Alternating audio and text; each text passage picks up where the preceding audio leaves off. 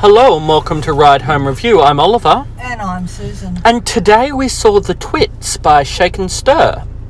Well, technically the Twits is by Roald Dahl, but adapted to the stage by Shake and Stir. Yes. Yes, and Shake and Stir have a proud history of adapting Roald Dahl through fantastic.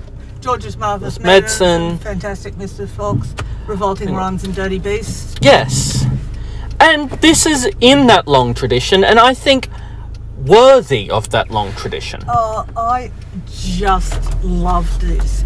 It had the right amount of um, energy and fun and sheer awfulness that um, appeals to both children and um, Adults. and, and Roald Dahl. Um, look, more fart jokes than you could poke a stick at.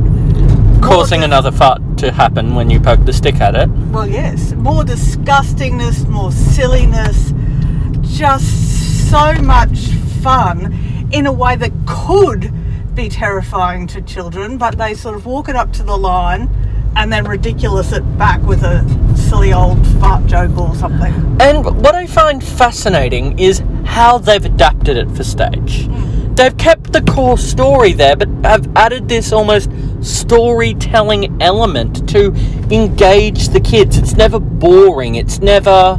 No, well, I mean, the thing with Roald Dahl is that you'd have to say it isn't boring, but they've set it in the life of a of a, a circus. So these crazy, ridiculous characters fit really nicely within that world, and the staging of it it's just lovely. And they've add, been able to add some theatrics through the circus setting. There's a strong man and a, a contortionist, and very kind of. Yeah, it all then works together really well. And what I like about um, about Shake and Stir in general in this uh, production not necessarily in particular, but this is the one we're looking at at the moment, is that it's in no way um, patronising to young audiences. That if you look at things like the design quality, the sets, the lighting, the sound, the costumes, etc., absolutely first rate. And um, if this is a child's first theatrical experience, I reckon they'd be hooked for life because it was just so beautifully silly. It is beautifully silly in the best way possible, and it encapsulates the spirit of Roald Dahl and the spirit of theatre together. Yeah, and and it does it in a way um, yeah, that is faithful to that Dahl thing of of it's slightly naughty, it's slightly wicked and wrong, but at the same time funny and relatable with these characters that are just disgusting. Um, And there are jokes for adults and bit of a nod to COVID going on in there, but in the nicest possible way.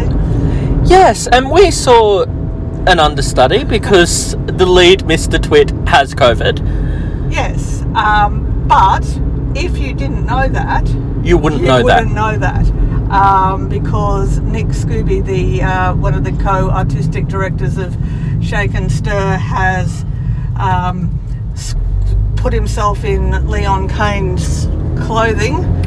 Which is no easy feat if you know Leon Kane. Well, yeah, they're not exactly the same body type. I think there are a few adjustments probably going on there. Um, but stepped right into the role, embraced it, and, and ran with it. And um, I loved the chattiness of the kids in the audience as, as we went. And by the way, if you're listening, um, the people behind us said the witches next. They've they've set that up for you. Okay, you just want to see the witches. I do want to see the witches, but the people behind us, had you been listening, I was listening, but I also know that you want to see the witches. To be fair, so do I. It's one of Roald Dahl's best books. But Yeah, I loved the bit about the fingers and the, the children that smell like dog poo. Not that I know it very well. you know what? I think I did a school book report on it in I about grade two. I seem to remember that tried to find out whether your teacher was a was a witch. yeah. I think she probably was. Um, Um, most of my teachers could be considered witches. Or in other words, Um, anyway, we are getting way off track. Yes, we are. Rating. Um, that would be a high distinction. Yes, it would. It would also be a high distinction for me. And tomorrow night we are going to Logan. To see Black Cockatoo, which I'm sure will not have the same energy at all. At all. No. Black Cockatoo is, of course, coming to the powerhouse, but we are seeing it in Logan. Yeah, we're getting in first. Just for you, dear listener. Yes, and that is us. We'll be back soon. Bye bye. See ya.